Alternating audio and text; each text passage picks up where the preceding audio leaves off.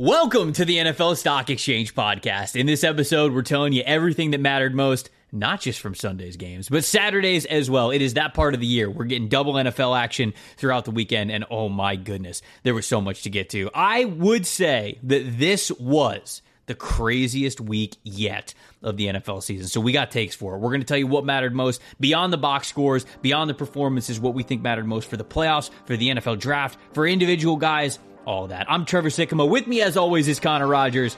Let's ring the bell.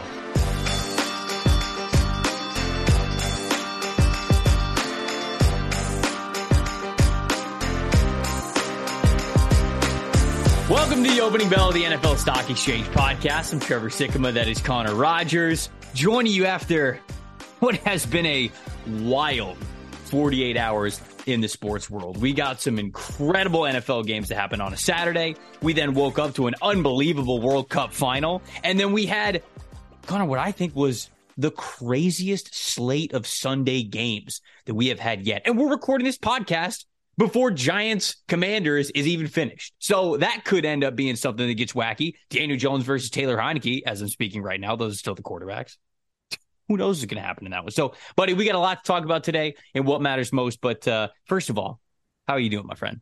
Good, man. You're right. This 48 hours has been absolutely insane. Really good Saturday slate from the NFL that we will get into. Uh, we won't just do Sunday games because there's so much important action from Saturday as well. And, and you're right. It felt like there was a window where Cowboys, Jaguars, Chiefs, Texans, Jets, Lions, Falcons, Saints, Eagles, Bears, all in the same window.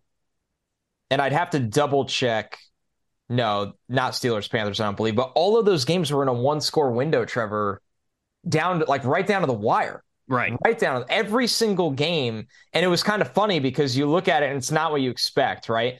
Jacksonville surging against Dallas, the Texans being obnoxious again, this time against the Chiefs, who are fighting for a one seed we expected Jets Lions to be a close game down to the finish, but it was just one. And the Bears, who have three wins, taking the Eagles kind of down to the wire. So it, it, really, really was just an insane NFL day with with huge, huge implications on the line. And that's not even to talk about what happened on Saturday, man. It was I wild. I the love... biggest comeback in NFL history. Yeah, very casual, you know, casual, super casual that that would happen. We had the biggest, we had the biggest comeback in NFL history this week. We had the wildest last play. I'm gonna say it. The wildest last play in NFL history that happened. I've never seen anything like it in the Raiders Patriots game. So okay, we've got so much to talk about. Is the butt fumble dead? Like is does this does this kill the butt fumble now as being like the most Ooh. hilarious like quarterback moment? It's a tough one for Mac. I don't think it's. I don't think the butt fumble will ever die. I think I mean, Mac Mac was put in a tough spot, right? Because Mac, but just... he's he's memed until the end of time.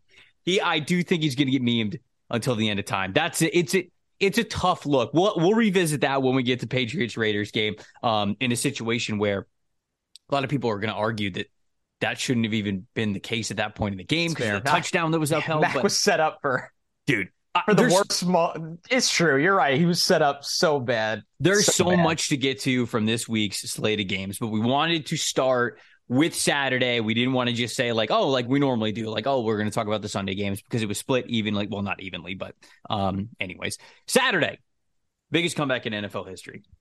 Indianapolis Colts take a 33 to nothing lead on the at that point 10 and 3 Minnesota Vikings in Minnesota. Even for those out there who did not believe in the Minnesota Vikings, even those who thought they might have been fraudulent, this was not in the cards. This was never in the cards. This Colts team with Jeff Saturday as the coach, this on roster, Saturday, on the road. Well, that might have been the only magic they had in the first half is the Saturday Saturday connection there. But brother, the Vikings end up winning this game in overtime.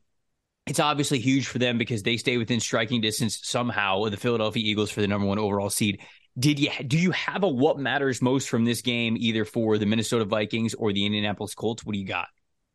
Yeah, I mean, I, what matters most to me, it, very simple for the Colts. That I'll just say it and then move to the Vikings, and I'd love to know yours. But I mean, once again, I cannot emphasize enough the Colts need to be losing football games. I, I, I get the heartbreak. You don't want to be the team that gave up the biggest lead in NFL history. Like I totally understand that, but big picture, I'm like uh, most Colts fans I know and see tweeting during the game were during the first half were like, what are we doing? Why are we doing this right now? We do not need to be winning. The Vikings, though, are a team that these kinds of wins towards the end of the season, test of adversity, is massive for you. And I understand the entire timeline got their jokes off in the first half. The Vikings are frauds. All advanced numbers were right. And I get it. I, I don't think the Vikings are as good as their 11 and 3 record says they are. But the bottom line is the Vikings with Kirk Cousins, whether it's Osborn, Jefferson, they have an array of weapons that can play effectively from behind. And I think that's what matters most to me is that they are a team that during some point of the playoffs, they are going to be playing from behind. Mm-hmm. And I mm-hmm. think they're battle tested in that area at this point where they deserve at least, I'm not saying confidence, but I'm saying that they're get, it's good to get these tests in now than rather you get to the postseason and you're back on your heels heels and you're like, we haven't been here before. Yeah, no, I, I would totally agree with that. And I think that everybody looks at Kirk Cousins and Kirk Cousins led teams in the past and just think that okay, like a tiger can't change his stripes, if you will. This is always who Kirk Cousins is going to be. And you and I have, have talked about this. I think earlier in the season, probably around the middle of the season, where it's like, hey, uh, maybe Kirk hasn't totally changed the narrative of who he is, but this is the best back against the wall version of Kirk Cousins I think that we've ever seen. So like it's better than it has ever been. Whether that's going to be good enough for them to make a deep playoff run or not, who knows? We will see. But I do think that it's better than it has been in years past. And so I, I agree. It's it's great for the Vikings to get this kind of experience because it is important. You're going to play behind in the playoffs. You're going to play in tight matches because you're going up against really good teams every single week. Even in the NFC, I guess. But I think that this was a really great win for the Vikings. It's just the morale for the team does. I mean, it's just unquantifiable almost the things that a, win like this can do for you down the stretch as you're trying to close out a really great regular season. My what matters most is on the opposite side of things. And it is what I just said, but truly on the other side. What this victory did for the Vikings in their morale going up I think is also true with the Indianapolis Colts for what this loss did in the other direction. I've watched a lot of bad Tampa Bay Buccaneer football. Connor, I don't want to speak for you, but I think that you have watched a lot of bad Jets football in the plenty, past. Plenty. We know what it's like when we watch teams that just look defeated all the time. Yeah. And for the Indianapolis Colts, it feels as though that is really setting in. And that's super dangerous. Going into the mind of a Jim Irsay is uh, sometimes a dangerous place in and of itself. Try to understand what the Colts are going to do. I don't know what the Colts are going to do. But after a loss like this, to me, it solidifies the fact that you have to absolutely clean house because you're you're you're not able to get rid of the, all the players that were involved in a loss like this. It's just not how roster building works. A lot of these guys are still going to be on the team next year. But something has to be drastically different from this team. And I think it's going to be different, of course, at the quarterback position, but also it has to be at the very top. The guy leading all the meetings, the guy setting the tone, the guy setting the culture, all of that. It has to be so different. Even the, even the names and the faces have to be different from what this kind of loss makes you remember. So, anybody out there who thought Jim Irsay might be crazy enough to keep Jeff Saturday around or or, or whatever's going to happen, and this even goes for Chris Ballard too. This loss might... That's where I wanted to I wanted to go with you. If you are you including the front office in this rant? I think, your tone to me tells me you are. I think you have to. Like, I, I understand Chris Ballard ain't out there blowing the lead himself. He doesn't have the helmet and the pads on. But this is the kind of loss, unfortunately, that just leaves an awful taste in your mouth. I agree. everybody that had their hands in it. Irsay's obviously not going to fire himself, but everybody else at this point is free game. For, for whatever we thought of, oh, this guy might be safe, this player might be safe, this coach might be safe, this front office guy might be safe in Indianapolis all of that is off the table. This is not just another loss. This is a bad tasting loss. And so I think that major changes are coming in Indianapolis, even more so than what I would have thought before this game. Man, it's you're not wrong. You're not wrong. I'm fascinated to watch this team and how uh, ultimately I'm a believer that Ballard and, and that crew will be back under Irsay and they'll hire a, a coach through the actual coaching cycle. But you can't say it with confidence anymore. I mean, you just can't say it with confidence anymore. And you know what it was for me, Trevor, just to kind of back up your point? When this game was what did it what did it reach? I think 36-17 at one point, um, I want to say. Yeah, I know it was 33 nothing at one point, but I'm saying the when it became 36-17, I felt like the game was over. I really felt like I'm like they cannot stop Minnesota right now. I, I, if it's one of those moments where you jump on and you look at the odds, like what's the odds for Minnesota to come back right now? Because it feels like the Colts. You're right. You you could see it on their faces, the body language. To me, I was like, oh, the Colts feel like they are backed against the wall right now and can't mm-hmm. even can't even complete a first couple first downs here or there to chew up some clock. It was just three and out, three and out, three and out down the field for the Vikings, downfield for. I'm like, this looks like a scrimmage for and I understand the Colts trounced the Vikings in the first half for it to get to that point, but you're 100% right. Where like where is the body language? It's you're right. It, I know I, I started the point with I do think draft position is ultimately the most important thing for the Colts, but and it is. But yes, there is there are still you know repercussions of a, a loss this of this magnitude. Not every loss is created equal, mm-hmm. truly. And and when and I've I've been on the reporting end of some of these types of losses with the Tampa Bay Buccaneers over the last decade where it's like this is it. Like you you can't you cannot look your coaches in the eye with the same level of respect anymore. And for owners, sometimes they can't look their general managers in the eye with the same amount of respect when things like this happen. Now, is that a little bit emotional? I think that's up for debate. Depends on um, each situation. But all I'm saying is that this is not just a regular loss for the Colts. This is not just another, all right, well, one loss closer to the top of the draft order because they are picking number six right now, and that's good. This is different. This is different. When you blow the biggest lead in NFL history, um, it's different and it tastes different. Let's go to the next game on Saturday. It was the Ravens versus the Browns. No Lamar Jackson in this one, and because of it, um, offensive stalemate for the Ravens really against what they wanted to do. They just were not able to move the ball very well. Cleveland Browns really weren't either, but they take the win in this one. Uh, Ravens dropped their first divisional game of the season, which is hard to believe. Heck of an accomplishment getting this far, but 13 to 3 was the final score in this one. Ravens only scoring three points. Justin Tucker actually missed a couple of field goals to tell you uh, how much of not the Ravens' world. day this one was. But what was your what was your takeaway from this one, Connor? My takeaway, I'll go quick on the Browns and then bounce to the Ravens because obviously where the Browns are at in the season, you're like, eh, you know. But for the yeah. Browns, what matters most to me, honestly, is that they are trying to figure out with Stefanski what is going to matter next year. They they completely phased Kareem Hunt out of the offense. He's not going to be there next year.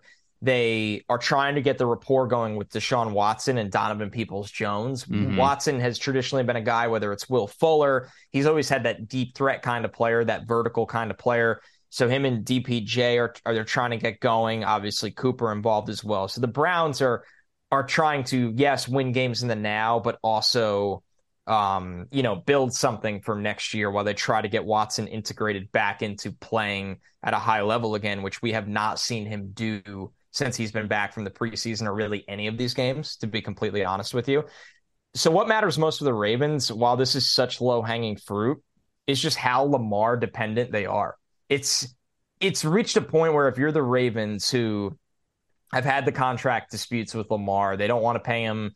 I'm guessing it's, or not guessing, it sounds like rumblings of the fully guaranteed deal and uh, whatever is going on with the specifics there the Ravens have almost, in a way, become spoiled by Lamar bailing them out of so many offensive deficient situations where, I mean, let's be real, Trevor. This team doesn't really have any wide receivers. They try to run a lot of the pass game through tight end where they have talent in Mark Andrews and Isaiah Likely, but guys mm-hmm. that can also be taken out of the game.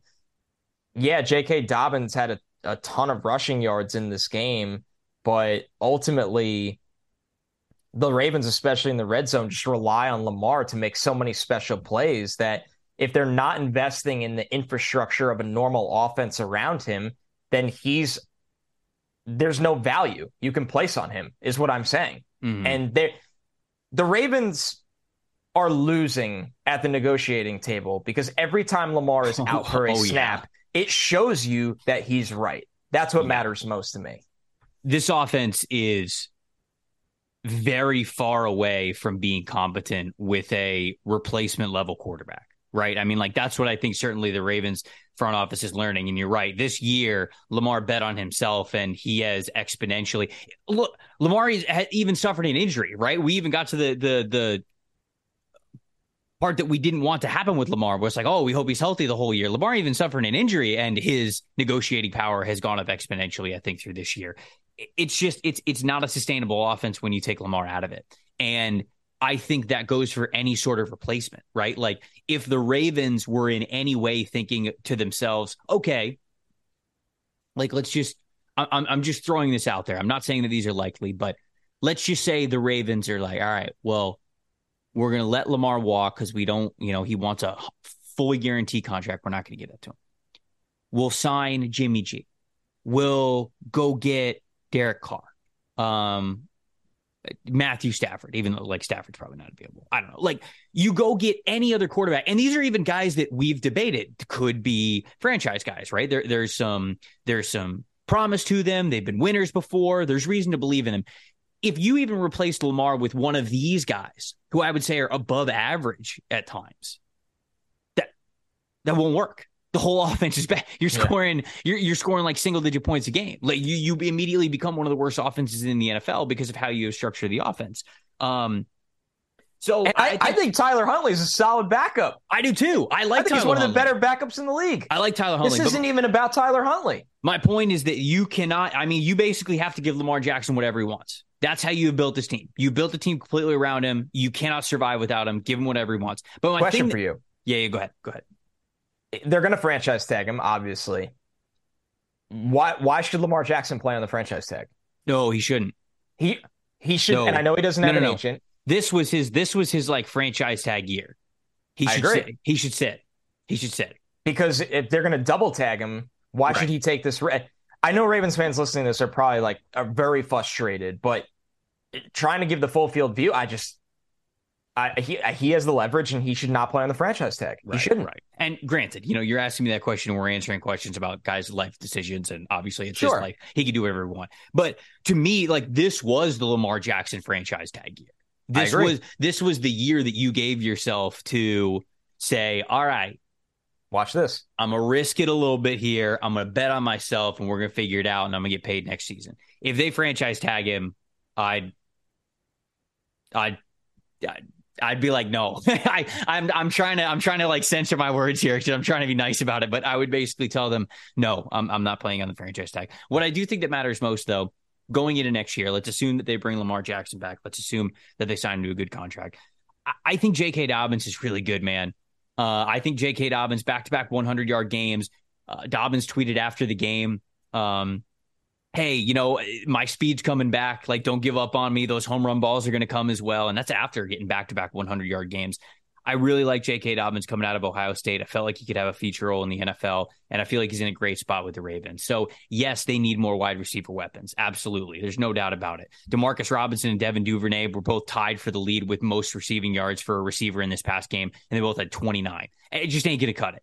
It's just not going to cut it, man. Even if you like Mark Andrews and he's going to lead your team in receptions, even if you have a situation like the Kansas City Chiefs do with Travis Kelce, where he's going to be your main go to guy, you got to have better wide receiver. You absolutely do. So, all that being said, what matters most to me is that this team is always going to have a heavy rushing element to it, including going into next year. Love the idea of Lamar Jackson in the backfield with J.K. Dobbins. I think they got a really good one for next year. I, I love that. It's a good call out for a guy that we've been waiting to get healthy for a while here. It's you love to see that. Last game, Dolphins Bills. Woo! I mean, lived up to every bit of the hype. Loved it. Took a while for the snow to get going. Created a beautiful aesthetic in the city of Buffalo. Um, man, what a what a football atmosphere this really was. And eh, I'll take the Bills side of this, Trevor, uh, for what matters most. Mm-hmm. The Bills, who have obvious Super Bowl aspirations, rightly so who are now 11 and 3. are, I believe, in the driver's seat for the number one seed in terms of if they just win these next three games against the Bears, Bengals, and Patriots, they will get the one seed because they beat the Chiefs, as far as I know. Um, what matters most to me in this game, Trevor, is that the Bills' biggest issue, in my opinion, besides injuries, has been can they win big games without being Stefon Diggs dependent, right? And, and, of course, Josh Allen is roped into that conversation because Allen is the, the um, passer of the football to Stefon Diggs, and we know he's going to do his magic with his running every week. And this game to me was the Bills having that awakening with Dawson Knox that makes the Bills very scary. The Bills are a really good team when Josh Allen and Stefon Diggs are, are playing at the level they can play at with their defense. I don't know if they're a Super Bowl winning team. And when I say I don't know, I'm I truly don't know. And the reason I'm a little biased to that is I've seen them both I've seen them in two games like that this year very close against the Jets where the Jets did a really good job against Diggs. The Bills lost the first time to the Jets and the second time it was pretty down to the wire with them involving other players, notably Dawson Knox, who I think is a more unique threat than Gabe Davis. That's an argument for another day. It just totally changes their offense and makes them so difficult to defend. So for me, the Bills are figuring out other options that aren't just funneled through Diggs or Allen's running or Allen's exceptional playmaking at the most important time of the year.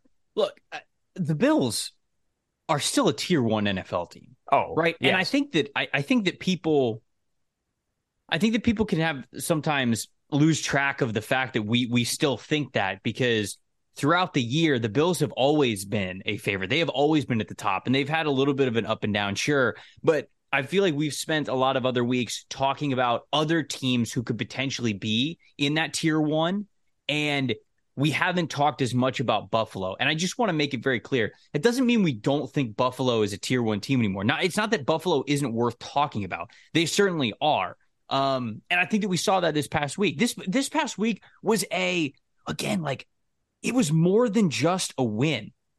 One, it wasn't against a divisional opponent. It was against Miami. It was against a team that they've had to listen to. All of these networks and pundits, ourselves included, talk about how great they are and everything. And they invite them to Buffalo, and it's cold weather and it's snow, and the fans are throwing snowballs, and they're showing up at like eight, eight hours before the game just to get a parking spot so they can get snowed in, and like all of this stuff. I feel like it was just huge for the team, for the team morale. I think the Buffalo Bills are on the up. And I think that we're going to get the best version of the Buffalo Bills going into the playoffs, which is what you always wanted. My what matters most is that the AFC playoffs are going to be incredible. The AFC playoffs are going to be nuts. We're going to get I think at least we're going to get the Chiefs, we're going to get the Bills, we're going to get the Dolphins, we're going to get the Chargers. Um, we're going to get we we might get Trevor Lawrence in there with the Jags. Well, like you're running out of spots, but we're yes, we're getting yeah. we're getting we're getting Joe Burrow in there. We're getting Lamar back because he's going to be healthy. It's the matchups we are going to get in the AFC playoffs are incredible because a lot of people I think went into this game and they were like, "Who is going to turn back into a pumpkin this game?" It's cold weather. He's not going to be up for it. And you know what? The Dolphins were there every step of the way. This game came down to the wire. The team speed that the Dolphins have down south in Miami still existed up in that cold weather in Buffalo. Uh, Jaylen Waddle and Tyreek Hill. I know it's just the biggest dub, but like I cannot get over how fast these guys are. That that that Jaylen Waddle touchdown. That, that's the one it looks like it looks like he turns Damar Hamlin into a D3 inside linebacker on that play when he puts his foot in the ground. He gets to this other gear that Hamlin just has never even dreamed of hitting. And they have multiple guys on the team that can do that. It's it's Waddle, it's Hill, it's Mostert out of the backfield. Like it's just the team speed is so nuts from from the Dolphins. I was very skeptical about how well they would play up north in this game, given all of Me the too. weather. And I, I, thought that there was a chance that they might crumble. They absolutely did not. They were up for the task, and that's why a big takeaway for me is that um, this AFC playoffs is going to feature some damn good teams, some damn good quarterbacks, and it's going to be wide open. Every single round of the AFC playoffs is going to be must watch, and that was honestly my what mattered most.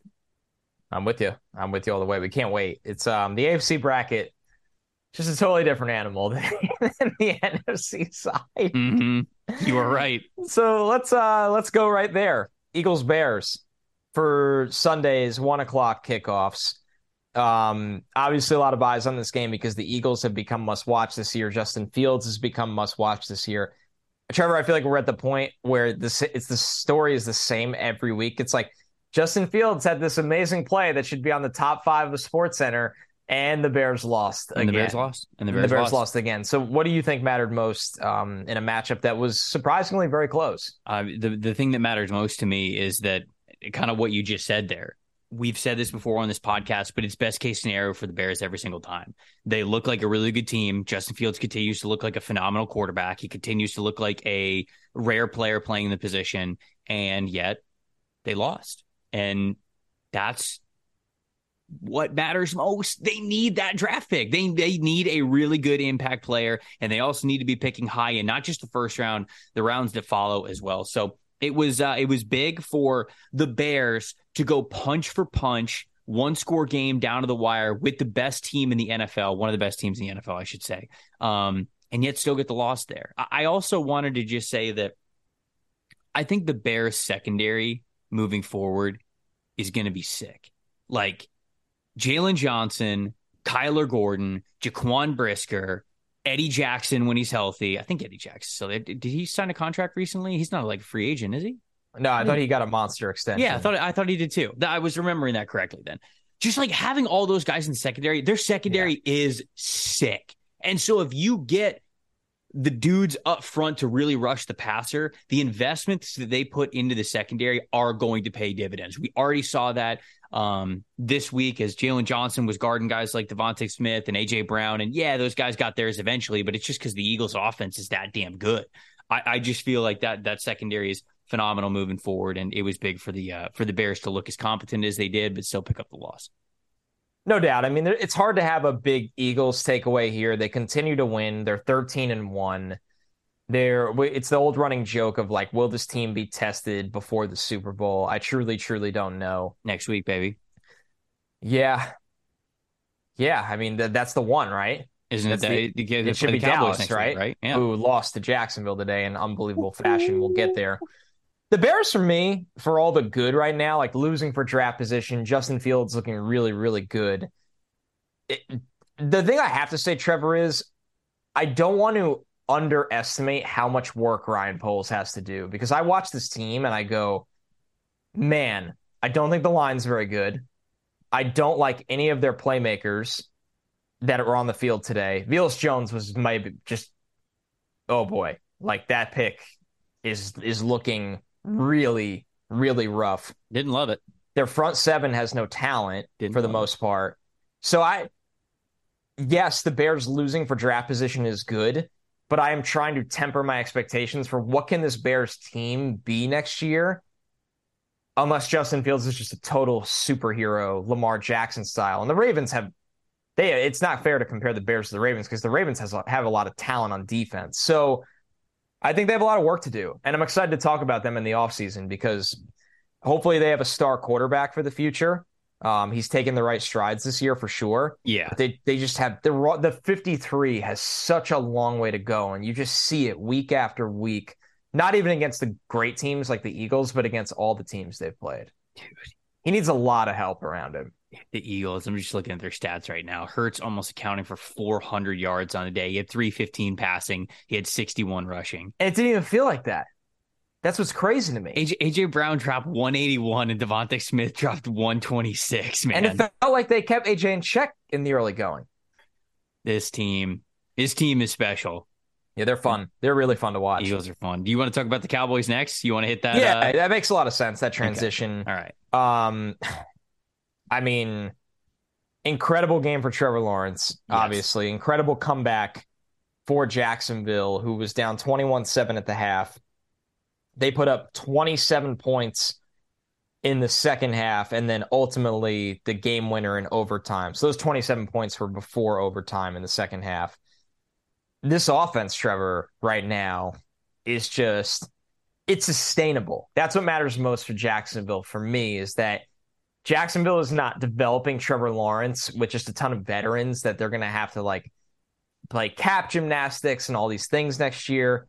Trevor is throwing the ball consistently to a big three of Zay Jones, Christian Kirk, and Evan Engram. Now, I think Evan Engram actually signed a one year deal, so that one will be kind of interesting. He is on a one year deal. Yeah. But Zay Jones and Christian Kirk are absolutely under contract next year. Zay Jones has been an incredible, reliable, consistent target for Trevor. I think the offensive line has come together more as a unit lately. ETN, obviously, we know the explosive rushing ability for him. So for me, just what matters most, you're seeing an offense for Jacksonville that can be a powerhouse that took it to a Dallas defense that we really, really like. And it was it was pretty stunning to watch. And Jacksonville in four days gets another huge test against a good Jets defense. And it's going to be fascinating to see what Trevor Lawrence can do because if he has a big Thursday night football game, people are going to be projecting him as a top three to five quarterback in the NFL for next year, and rightly so. And rightly so. Uh, rightly I, so. Th- this wasn't a what matters most that I wrote down, but I was just thinking about it as you were talking about it there. Um, I think we're going to start to seriously see some shifts in mock draft priority with the Jacksonville Jaguars.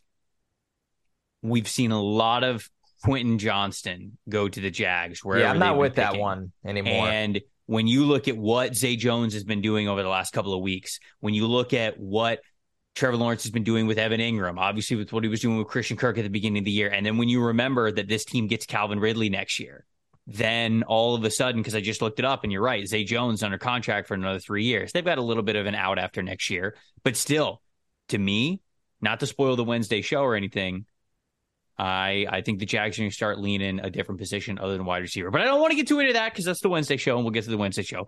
The thing that matters most to me from the Jags, and I'm sorry, Cowboys fans, we both have uh, we both have Jags takes.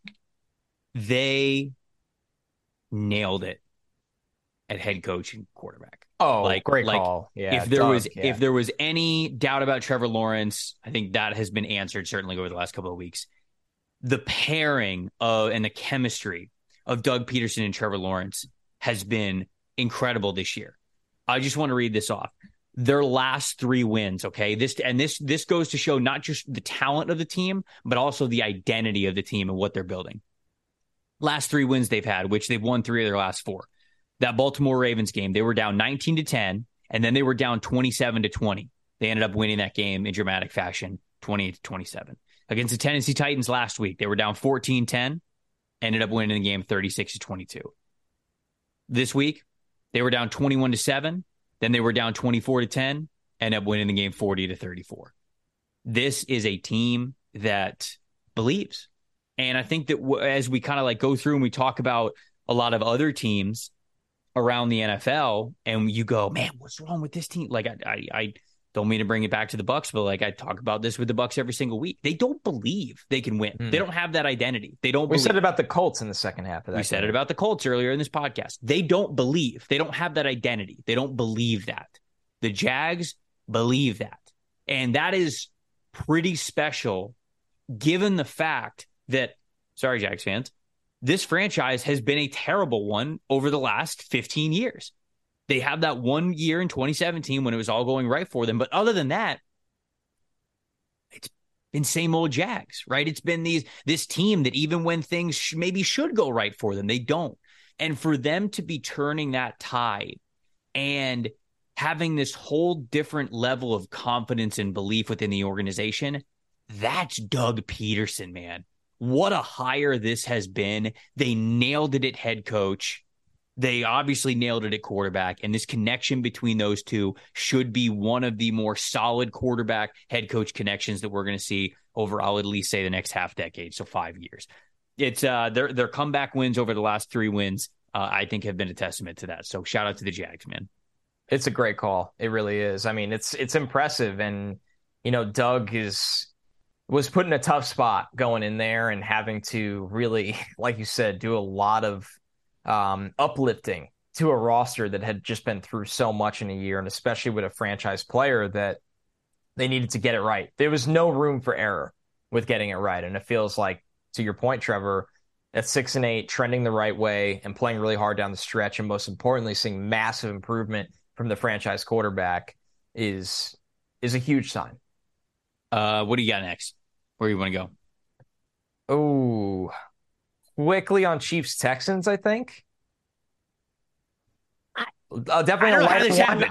How did this happen? How did this happen? How did this- 30 I think we're all Chiefs- wondering the same thing. Chiefs won this game in overtime. This is this is one of the best teams in the NFL that went up against one of the worst teams in the NFL. The team that has had the number one draft pick for the last like 12 weeks. They didn't have Dameon Pierce. I just how did they take this team to overtime? And you look at these stats. I'm gonna read up the Chiefs stats to you real quick. Okay. Isaiah Pacheco, 86 yards, 5.7 yards per carry average. Fantastic. Jerick McKinnon, 52 yards, 5.2 yards per carry average. I know there was a lot of those yards. 26 of those yards, I think, came at the end of the game. So it was a little bit less than that. But still, he was involved in the game, right? Patrick Mahomes, 36 for 41, Connor. 36 for 41. Hit five incompletions, 336 yards, two touchdowns, no interceptions. Receiving, Travis Kelce, 10 targets, 10 receptions, didn't drop a pass, didn't drop a target, 105 yards. Juju Smith Schuster, 10 targets, 10 receptions, didn't drop any, 88 yards. Jerick McKinnon had eight targets, eight catches, 70 yards and a touchdown. Marquez Valdes Scantling was balling out. Noah Gray was getting involved. You look at the turnovers. All right. They lost two fumbles. Isaiah Pacheco fumbled, Juju Smith Schuster fumbled. Okay, I get it. But you go to the other side as well. Davis Mills lost a fumble for the Chiefs. So the turnover differential was only minus one. And one of the best teams in the NFL got taken down to the wire by the Houston Texans. The only reason that I could understand that being the case, and I guess my what matters most is the Texans truly told the Chiefs, you won't beat us deep. You're not going to beat us deep. The Kansas City, and I haven't gone back to see like what the coverages were because we don't have that data quite yet. yeah. the game And Stingley, I forgot Stingley went on IR, of course. It's just it's just nuts. The Chiefs only had one play that went for over 20 yards all game. One yeah, play. That's, that's pretty crazy. So Lovie Smith basically said, I don't care what you do underneath. I don't care what Kelce stats are at the end of the game. I don't care what Mahomes stats are at the end of the game. I don't care what Juju Smith Schuster stats are at the end of the game. You won't beat us deep. You won't beat us deep, and maybe that'll give us a shot to win. And you know what? It did. It did. And I I I, I wonder if that's a blueprint. I wonder if a lot more teams are going to go more towards what we've talked about over the last couple of years of putting so many guys deep and letting them do whatever they want underneath.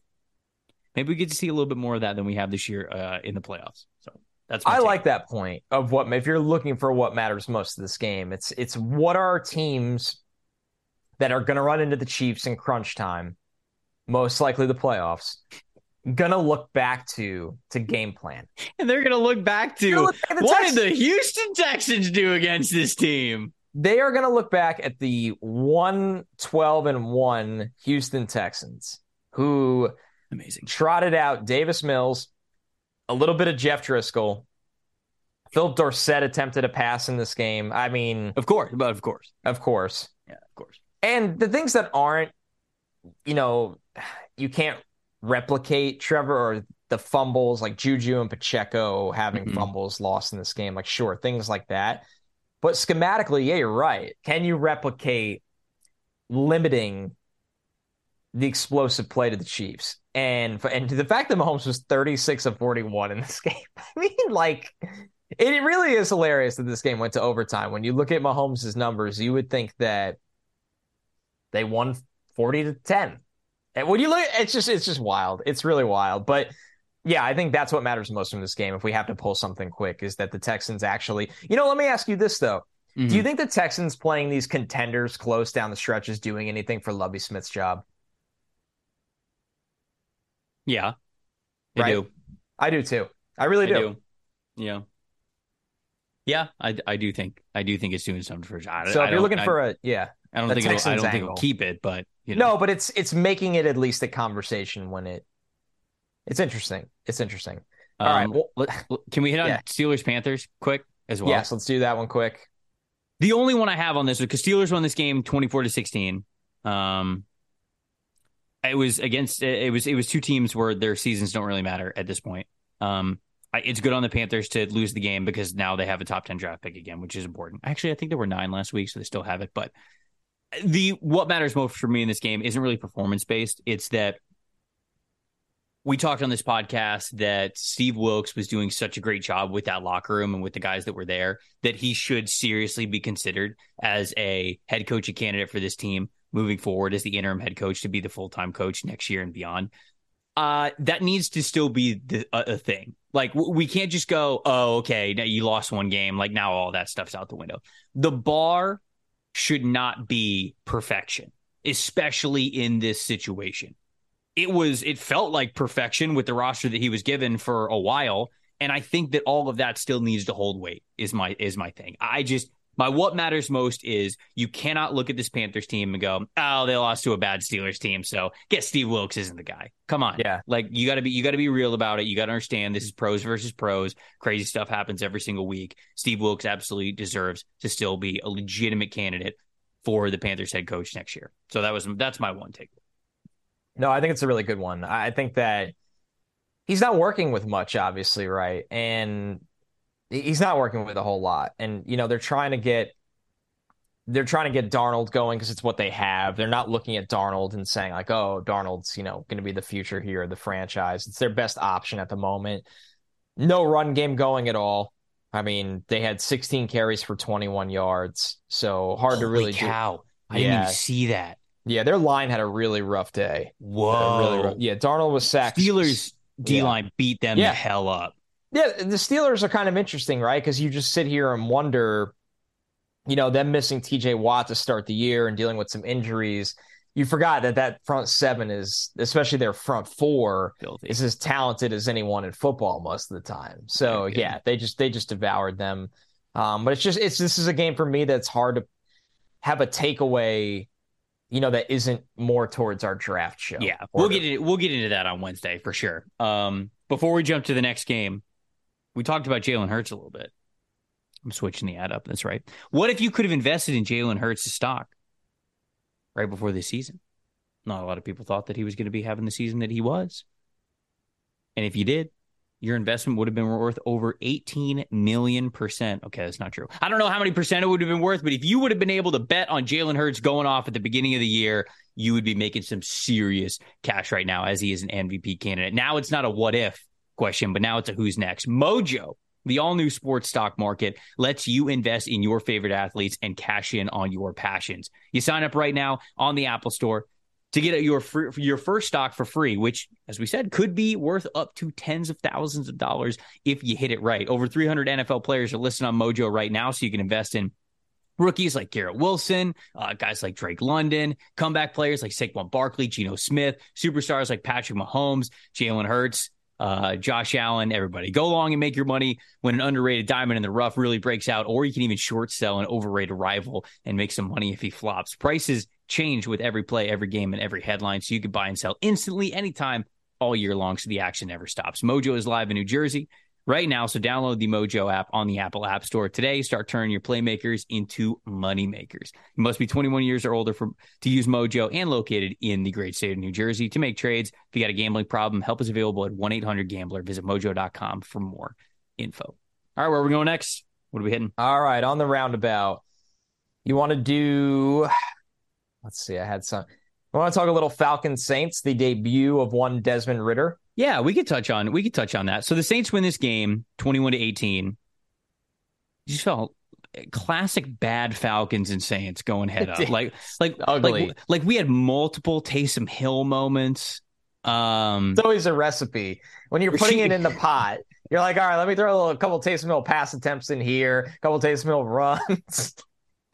And that's why I mean, like that's what the Stir Saints all do. together. Rashid, Rashid Shaheed every every single time the the the Saints hit any big pass, it Shaheed's on the end the end of it. That's just how the story has been all year long. So obviously he has a great game as well. Gets a big touchdown bomb. On the Falcon side of things, my boy Tyler Allgeier, 139 rushing yards, touchdown, 8.2 yards per carry average off of 17 carries. Love Tyler Allgeier in this offense. They are feeding him, and he is one of the most angry runners that you will see. Love that about his scouting report coming out of BYU. It's why I was so high on him. So I like that he's the fit there. But getting to Desmond Ridder, Ridder goes 13 for 26 in this game, 97 passing yards, zero touchdowns, zero interceptions. So he didn't get over 100 yards passing.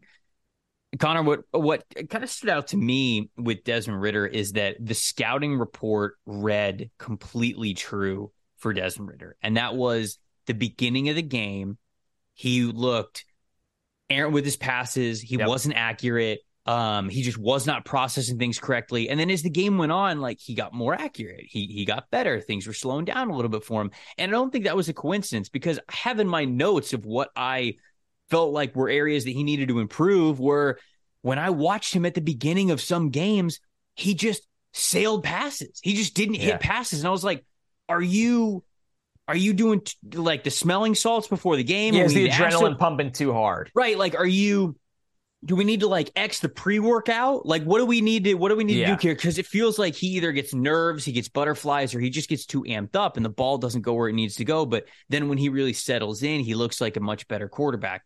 That's the exact same thing that we saw of him today. And now, of course, it was his first start in the NFL as a rookie, so that was multiplied, and that's that's also why you didn't see him recover in the stat book as much as he did at Cincinnati. But to me, man, it was classic Desmond Ridder, the way that I saw him in Cincinnati. So, no, it wasn't the best day, but I don't think it was anything to worry about. I think that he's picking up right where I thought that he would in the NFL. And um, I still think he's got promise, and I'm excited to see him over the next couple of games to end the season. I'm just glad they're obviously playing him. And yeah, it was the same for me. That was always the concern with Ridder is that his accuracy can really come and go.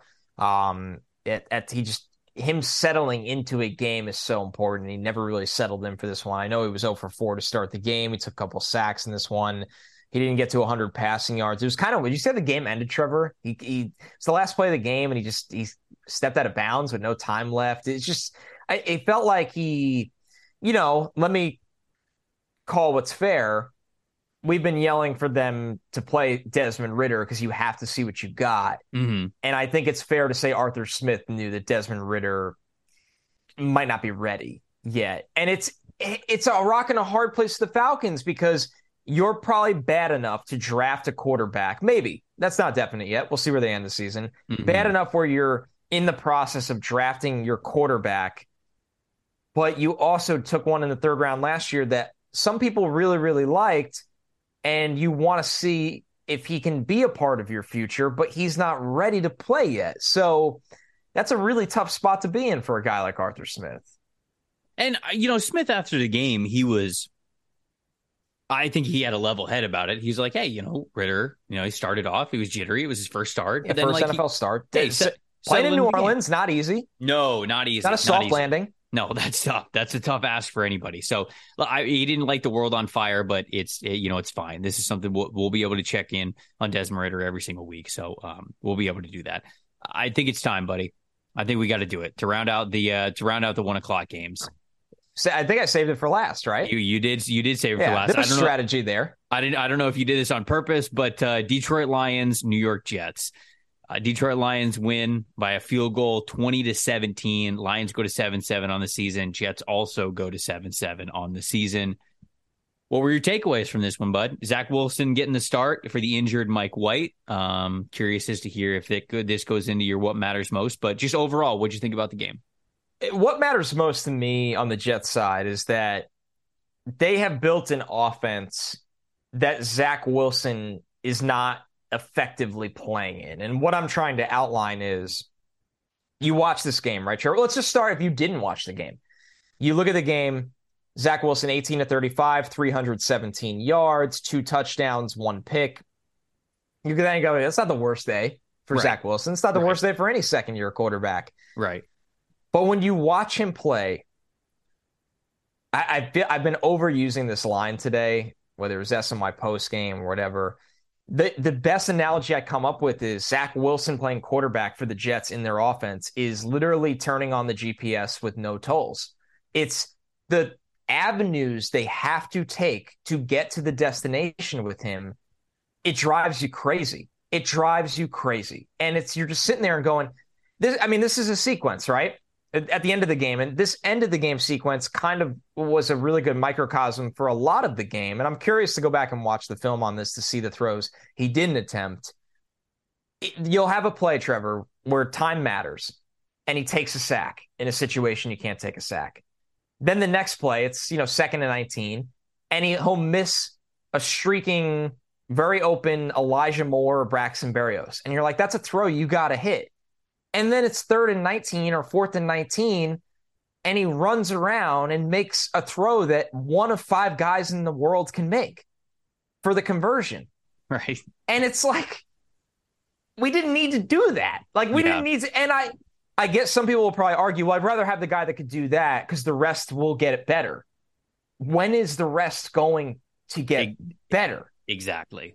Yeah. And it's not. It's not. He the rea- the reality of this game is, and we'll talk a lot of Lions it's a huge win for the Lions. We obviously really like the Lions. There's no taking away from them in this game. But the Jets side of it, both these teams are seven and seven now. The Jets are right outside looking in on the AFC playoffs. It's going to be interesting to see how their season finishes, how the Lions season finishes. If anyone watching the game that knows football, Zach Wilson should have thrown for over 400 yards today. And it makes you wonder what Mike White would have done with the way he was playing within this offense. The Jets have constructed a drop back offense that is based on timing and all of these different things that doesn't align with Zach Wilson's style of football. And that is what matters to most of the Jets right now is do you go forward with someone like that or do you go forward with somebody that fits what you're trying to do? And they need to figure that out in this offseason. It's it's the biggest question the franchise could face. Yeah, I mean, look, hats off to the to to the Lions. This is a massive victory um, getting this on the road, uh, them being able to have the streak that they're on right now to even keep themselves in playoff contention is huge. It was another it was another good game from Jared Goff. I mean, Ben Johnson's their offensive coordinator, man. I don't Great know if he, job from him. I, I don't know if he wants to be a head coach. We'll see, I guess. I mean, it feels a little early just because his ascension to like position coach to now like play caller and now like people are going like, "Oh, he could be a head coach next." That just feels really fast. So I don't know if we're going to get there yet, but he's clearly one of the best young young coaching minds in the game. That offense is playing so well, even without a lot of like heavy hitters that you can go to with the ball all the time. So, Lions, hats off. Your your team's in an incredible spot. You're one of the hottest teams in in, uh, in the NFL right now. But for the Jets specifically, and I knew we'd talk a little bit more Jets. I wondered what you were going to say about Wilson because just from watching it, I I was watching this a lot on Red Zone, and then I was trying to keep up with like Twitter and what reporters are saying and everything it didn't feel like Zach Wilson really had a game where it's like, okay, this guy's the, the man moving forward. And no, Wilson has kind of solidified his reputation of he was just the highlight reel plays. He wasn't the stuff that you see in between that. Quarterbacking. Think, yeah, and and I you know, obviously like the BYU stuff. You go back to his scouting. And a lot of people just watch a lot of the highlight stuff because that's what scouting's all about, right? That's what we're taught. Tell me what this guy can do. We'll figure out the rest. We'll tune up the rest. The the, the mundane stuff, the play to play, the little things, we can work on that. Give me a guy who can hit the ceiling. Tell me what he is capable of. And I felt like the Jets drafted him off of what he was capable of. And a lot of people liked him through the draft process because of what he was capable of. But there were also a lot of people that pointed out the play to play stuff, the regular structured things, you go, mm, not exactly handling the pocket well, not exactly managing pressure well, not exactly looking where he should to throw. And like those are things that were worrisome going into his NFL career. We're almost two years in and he still hasn't figured those things out. He'll still hit the throw at the end of the game to put you within field goal range, but he won't do the smart stuff to avoid having to do that. And I think that's where we are with Zach Wilson. And my one thing that mattered most from this game was going to be I think it would send a really bad message to the team if you if Mike White is healthy enough to play next week and you don't go back to him. It wouldn't it can't happen. Because yeah, like I said, Wilson, where he obviously sounded more mature at the press conference, but you knew that was going to be yeah, that was going to happen because he was reprimanded about it and he lost his job about it before. So he clearly wasn't going to repeat those same mistakes. So you knew that that was coming anyways. Um, but he already had kind of the faults of those the big play to get them into field goal range. Yes, that's what people are going to show kind of on ESPN and Sports Center and all that stuff. But it was the in between stuff that really failed. The stat sheet is going to read, I think, pleasantly for him. But the play by play stuff, I just don't think was there for him. He didn't warrant, like, okay, this is the guy moving forward. This is the guy that we've got to play. Because let's face it, too, this would be a huge stretch for Zach Wilson. This would be a these next three games would have been huge for him to play in to make sure that he could solidify that he's the quarterback next year. But as of right now, and after that performance, Robert Saleh made the tough choice to go with Mike White over Zach Wilson, and he did it. We talked about on this show for the right reasons. Mike White gutted his heart out last week. To have Zach Wilson as still the starting quarterback and to basically tell Mike White, you lost your job because you got hurt and we need to try to see if we can fix our perhaps failed number two overall pick. It's a bad message to send, man. And so yeah. I think you for I think for a myriad of reasons, both on the field and off the field, you got to go to Mike White next week if he's healthy. So that was my one thing that mattered most. The tough thing is they're on the short week. They play Thursday night against oh, the Jags. Do? So mm, damn, we don't know if Mike White will be cleared by the doctors. Oh, this is, For anyone so, having a this consp- is so complicated. Anyone having a very if anyone having a conspiracy theory out there that this was their way to play Wilson again, you're just wrong. I don't know what to tell you. Like Mike yeah. White has fractured ribs. The or rib, whatever it was. He couldn't get cleared to play. I don't. I'm not going down that road. Half slab, third slab. Start listening to smarter slab. people. Um. So, but seriously, yeah, you're right, Trevor. And it just goes back to the. And I think they will go back to White if he's healthy enough to play. But will the season matter when he's healthy enough to play? And a season that does continue to matter. They have the same record as the Jets, but the NFC the Jets are still very much alive, but the Lions feel very, very alive right now. Oh yeah, yeah. Lions are seven and seven. Awesome win. I found the par- some parallels interesting with these teams that, you know, they both want quarterbacks that maybe don't have to be heroes but can play within the system. And I think you saw it from the Lions today. This was not Jared Goff's best day. Wasn't a bad day from Jared Goff. It was just a day out there. They schemed up a lot of guys open on rub routes. They got guys going in the flats. The leak call to win the game, the game winning touchdown was phenomenal.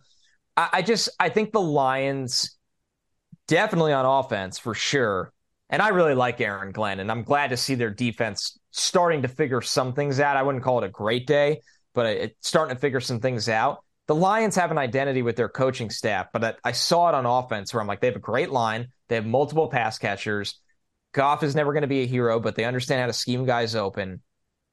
So with the Lions, just what matters most to me is they're starting to figure out themselves and that'll really position themselves nicely in the NFC North. Even if they don't make the playoffs this year, it's far from a failed season. They are truly, truly building something for the for the long term. James Houston the fourth got another sack. Yeah, it's amazing. He has five sacks in four games. He has a sack in every single game that he's played. What does he need to do to win Defensive Rookie of the Year?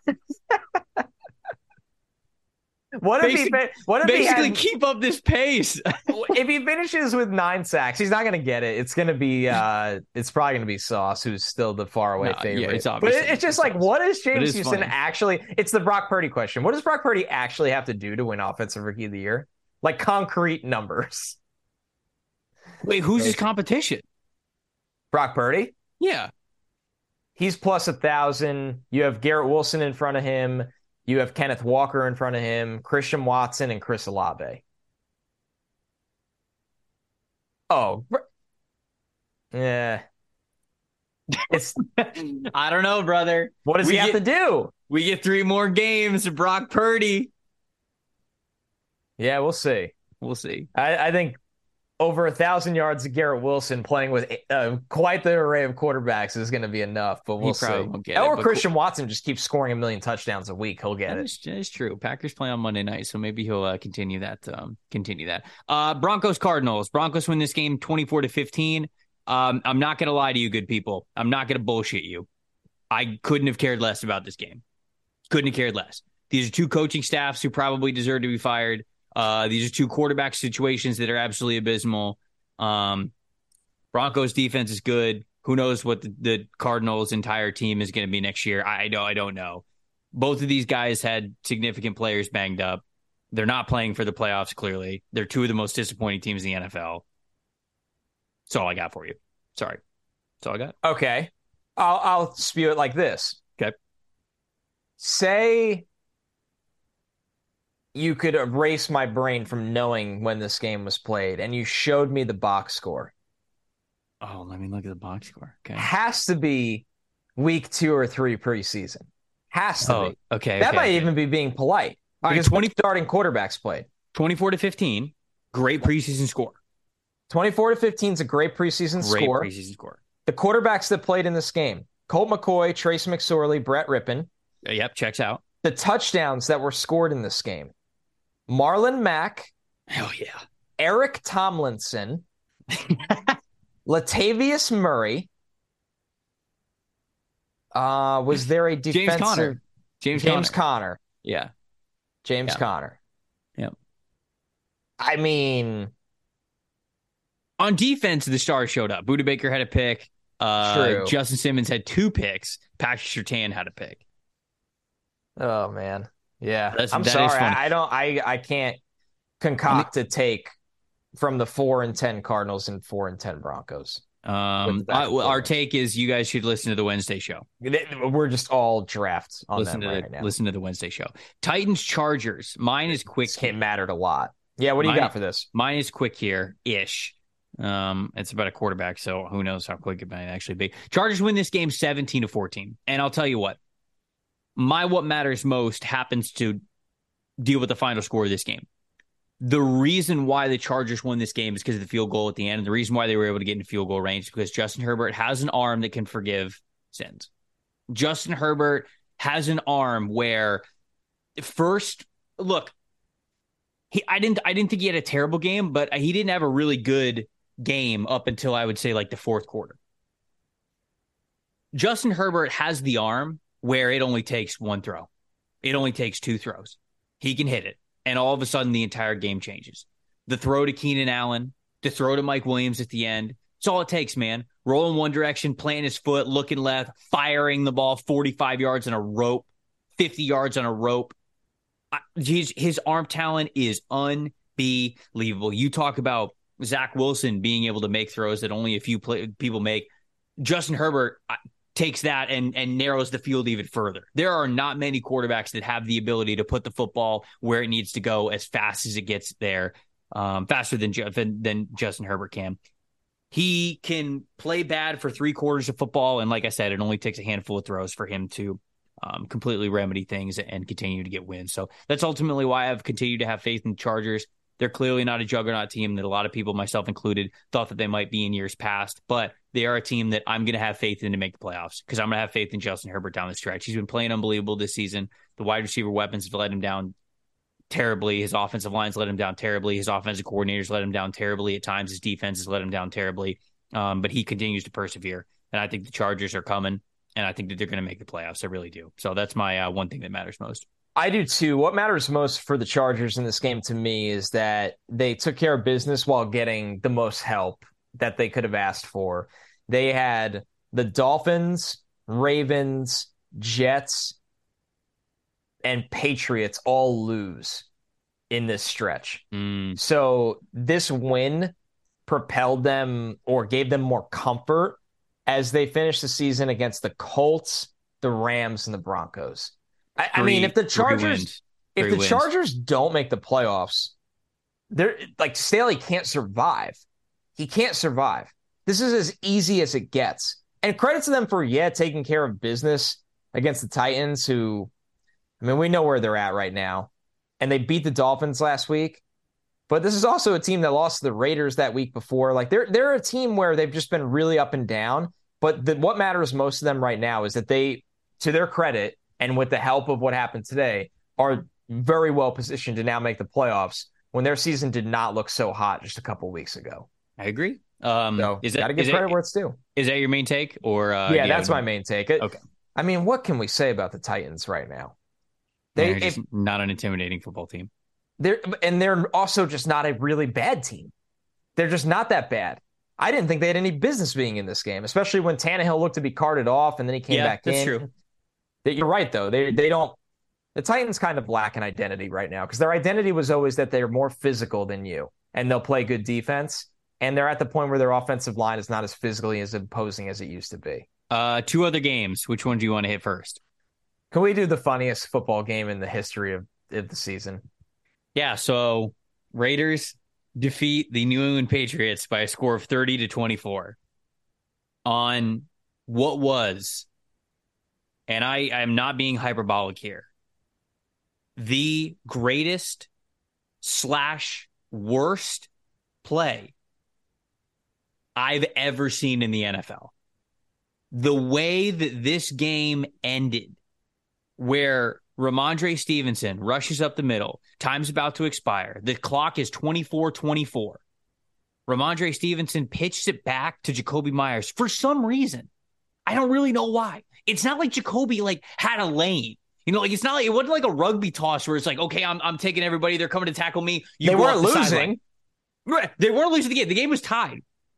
He throws it back to Jakobi Meyers, who is then also still surrounded by many Las Vegas Raiders players. And then Jakobi Meyers goes, I played quarterback before, unloads that bad boy straight to Chandler Jones, who stiff arms Mac Jones perhaps into oblivion, into career oblivion, which we're going to get to in a second. Almost to the depths of hell. And the Raiders end up winning that game. I, my face hurt from laughing so hard when I watched that happen live.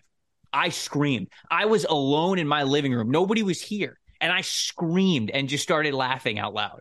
It would that's the that's the that's the craziest, wildest, dumbest finish that I'm ever going to see to an NFL game. It won't get it will not ever get better than that. There's no it way. Won't ever get better than that. So ultimately, the Patriots who were in playoff contention like dropped to 7 and 7 on the season. Raiders are now 6 and 8 on the year.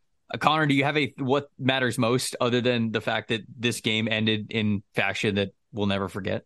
Yeah, I have a question. Yes. Can New England bounce back from this this year? They play the define, Bengals, define Dolphins. back. Like, are they are they honestly still in the playoff hunt? No, no. But that, isn't that crazy to say they are seven and seven? They hold the tiebreaker against the Jets, who are also in that playoff hunt. Mm-hmm. But partner, this kind of loss, the fact they play the Bengals, the Dolphins, and the Bills to close out the season, I would be floored. Oh, and 3. I so that probably raises a bigger question. It do, okay, do the Patriots finish seven and 10 mm-hmm. And if they do, is the Mac Jones era in New England over? I say yes. Um, I think I, I'll go 80% yes in the first question that they're going to drop all oh, three. Oh, yeah. I, I don't know if they're actually going to finish 7 10. If they do, though, I'm saying the Mac Jones era in New England's over. Well, I'm saying that it's an 80% chance that they drop all Pretty three. High. And I would say that it's a 75% chance that the Mac, Mac Jones air is done. Yeah, I think that's a very fair status it, for both. It stinks watching Mac Jones play, man. This guy's got some of the, and like, I don't even dislike Mac Jones. But when I've I watch, grown to by when, his mannerisms. When I, right. When I like watch, lo- when I watch yeah. him play, it, it's like you don't want to root for him. It feels like he's pouting.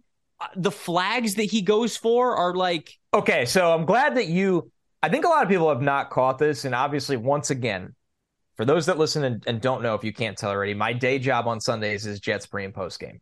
So obviously, I see a lot of Mac Jones. We have talked about this on the show. We've never seen a quarterback like egregiously try for flags in ways where, like, you know, when a quarterback gets hit and they lay there, or like they look at the ref, like, I totally get it. It's a league where roughing's called all the time. You got to do what you got to do. Mm-hmm. Dude, there, he will sometimes act like he he got speared by Goldberg. He like he'll he sell to, a Goldberg spear listen, on the field. I, I love the sport of soccer. I really do. I know I'm. I feel like I'm one of few Americans that do, and the reason why they don't like it is because of the embellishment that happens when there's contact on the field. But like, he, Mac Jones feels like he's playing for a World Cup or something. Yeah, they're gonna come every, out with a spray every, every time. He, yeah, so they got spray Mac Jones every other play. That play at midfield where he scrambled and slid, and it was kind of like a bang bang play where I don't know who hit him.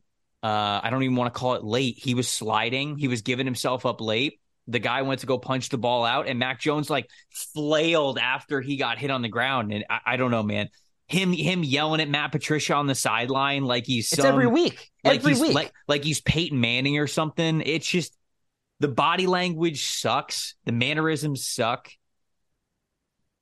I don't know, man. I, I I don't know. I don't know the guy, so I don't mean to. I don't mean to be this hard on it, but it makes it really hard to root for and believe in the future of a guy who goes 13 for 31 passing with 112 passing yards. Does it is the Patriots passing offense good? No, it's not. But let's be honest here. Mac Jones is a reason why it's not good. So, yeah, I think that future is very much up for debate. He has done nothing, in my opinion, this year to truly go into next season as like the solidified quarterback. Yeah. Don't believe that whatsoever. Anyways. I, obvious for obvious reasons, but also not just for those reasons. I was very happy for the Raiders fans of the game for that. It's one of those moments that, like, as a fan, you just never forget. Sure. It's so ridiculous. Sure. Uh, I, I enjoyed the handshake between Belichick and McDaniels. Oh, I didn't even see it. It was brief. yeah, of course it was. of course it was. Oh man! And shout out to legend Keelan Cole. All right, who, who has always been good, by the way. I yeah. just want to make that very, very solid player. Bounces Keelan, around every year. Solid Keelan player. Cole has always been good. Just wanted to make sure everybody knew that out there. Last game of the day. All right, everybody. Thanks for listening. I saved Jets for last in the one o'clocks. We've saved Bucks for last of the day. I mean, just break it down for me, Trevor. I don't really know. I couldn't believe. So I was on. I got in the car to get home from the city, and um, I, I threw this game. I threw this game on in the car. I wasn't driving. Everyone, don't worry, I'm not one of those. Um, and I just couldn't believe how stymied the word Joe Burrow had. Like Joe Burrow hadn't done anything in this no. game. I'm like, I'm like, and then right when I turned it on was the Tee Higgins touchdown, where I know there was a big hold they didn't call. I I do agree with that, but whatever. And it just what it, what happened from that point on. Uh, so from the Bucks' perspective, and I'd I'd rather talk about the Bengals side, and I will sure. in a second. But like from the Bucks' perspective, it's the same thing that we've been saying on the show that I've been saying for weeks. Uh, this team does not believe in themselves. They have no identity for winning. They have taken on the identity of whoever has been around them. I again, I, I hate saying this because I don't like it's not like these coaches are dumb. I'm not I I never want to make it seem like I know more than these coaches or anything like that, but I'm just calling a spade a spade.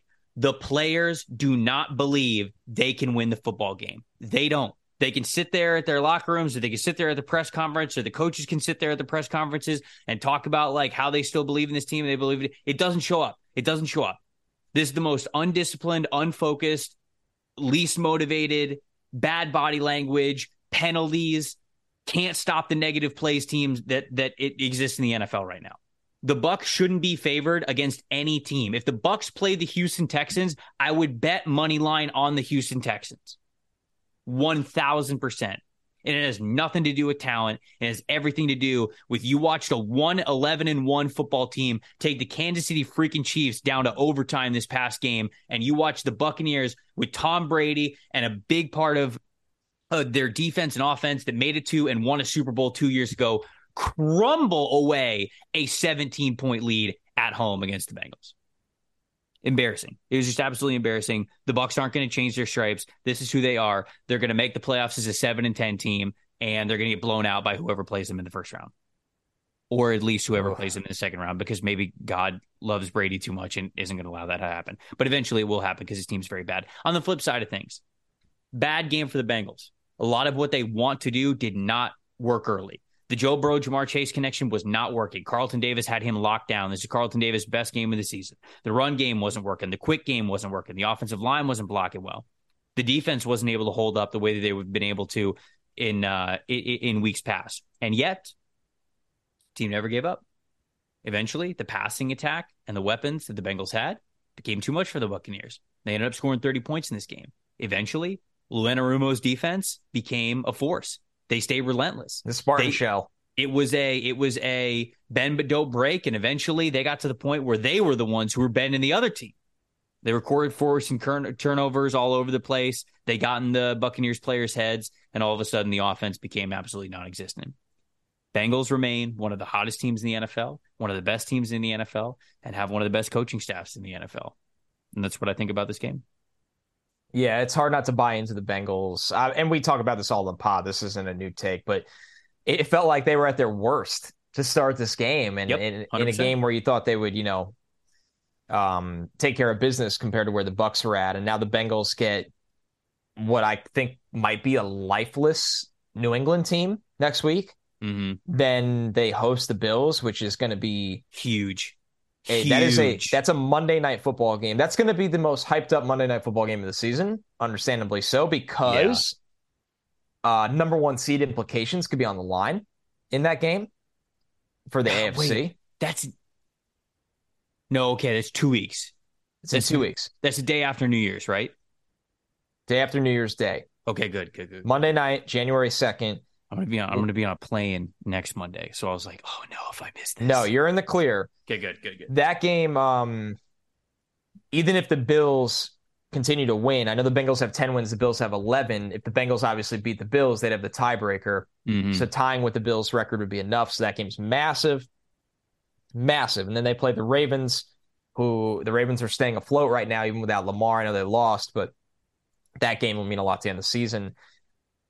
Uh, you know what I like about the Bengals here is that they're starting to get, and I, I use this for another team, the Vikings, but this is a much different one. The Bengals feel like they're just so battle tested with what they're facing right now. Totally. It, yeah. Slow start to the year. Now they have, I mean, this is pretty crazy. The Bengals, since October ended, whooped the Panthers, beat the Steelers, beat the Titans, beat the Chiefs, beat the Browns, beat the Bucks. And then they're going to get Bill Belichick. Say what you want about the Patriots, it's still Bill Belichick. They're going to get the Bills and they're going to get the Ravens. The Bengals are going to come into the playoffs, maybe with a bye, mm-hmm. but with with battle wounds and scars. Like we are not. We've seen it all. We've seen it all at this tier, point. We've beat the Chiefs. Team. Yeah, tier one t- team. Tier one. So, man, it's just it's something to watch. They're I said it last week, but I, I still believe they're the scariest team in the AFC right now. And um, you know, for the Bucks, just nothing's changed. Nothing's changed. I'm kind of just fascinated by them as an offseason team, which we don't really discuss on this show. We save that for the draft show, but I'm just fascinated with them as you know where Brady could go, what they'll do mm-hmm. with the mm-hmm. coaching situation. They're they're just a they're really in a such a pivot point for that franchise. Yep. Uh, this Buccaneers team could look a lot different. That's yeah, where I'm kind of alluding to a year from now. Um, there we go. Those are all the games, man.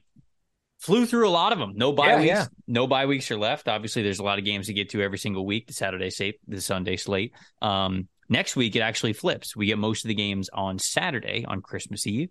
Uh, that's like a regular Sunday, and then we get a handful of games, just a couple of games on Christmas because of the schedule there. But uh, we got a couple of episodes of NFL SE before we get off to the Christmas holiday. Uh, one of them, as we alluded to, is that Wednesday episode where we update the draft order. We tell you where your team is picking. Uh, we talk about some draft strategies and some players that be, could be going to each spot. It's a little bit of a mini mock draft every single week on the Wednesday episode. And then I think we're going to try to get to some of your voicemails this week. We haven't done that mm-hmm. in a little bit. I'd love to get to that. It's a pivotal point in the NFL season with teams at the tipping scale between like playoffs and draft and improvement and all of that. So send us your voicemails, NFLSE or speakpipe.com backslash NFLSE. Um, super easy. You just go to the website and you literally just record your voice, and then we'll play it on the podcast. We'll listen to your question. We'd love to hear questions, maybe a take that you have that we can respond to. Any way that you want to get in on the show, we would love to hear from you. So speakpipe.com backslash NFLSE. And then uh, for Thursday's episode, we will have three podcasts this week. We're going to be doing what we did last week. Remember when we ranked the edge rushers? We updated our edge rusher ranking we're going to be doing that for the running back position this week. So a lot of exciting backfield playmakers that we're going to get to talk about. And uh, ooh, on a PFF podcast, talking about the value of running backs. It's time, it's time Spoiler to, alert, too, could easily go in the first round this year. Buckle up. It's time to put on our bandanas and get on our motorcycles and become the bad boys of PFF again. Easy rider status. This is what we were born to do. We have infiltrated the data nerds and we have now taken over by selling our running back propaganda. Running back propaganda and the week going into Christmas. I absolutely love it. Uh, buddy, you got anything else before we get out of here? No, fun show. Obviously, I mean, the heat is on. The season's been I, I know it's easy to say this every year. I really do feel like the season has been insane. Oh, this past week, especially. I we're mean, getting, we're getting incredible games down to the wire, man. This Sa- Saturday had two freaking classics of the year, and then the way mm-hmm. the New England game ended, and the one o'clocks had a ton of thrillers. Um, it, the point is that it's going to be fun when we're doing the shows for the playoffs because It's it's the it to me it's the ultimate anything can happen year in the NFL. It's heating up. The playoff talks heating up. The NFL draft talks heating up, which means of course NFLSE is as well. We appreciate you guys watching and listening to the podcast. Get your voicemails in. We want to hear from you. We'd love to get you in the show on the Wednesday episode as we uh, update the draft order. I'm Trevor Sikkema. That is Connor Rogers. Thank you guys so much for listening to the NFL Stock Exchange podcast. We'll see you guys on Wednesday.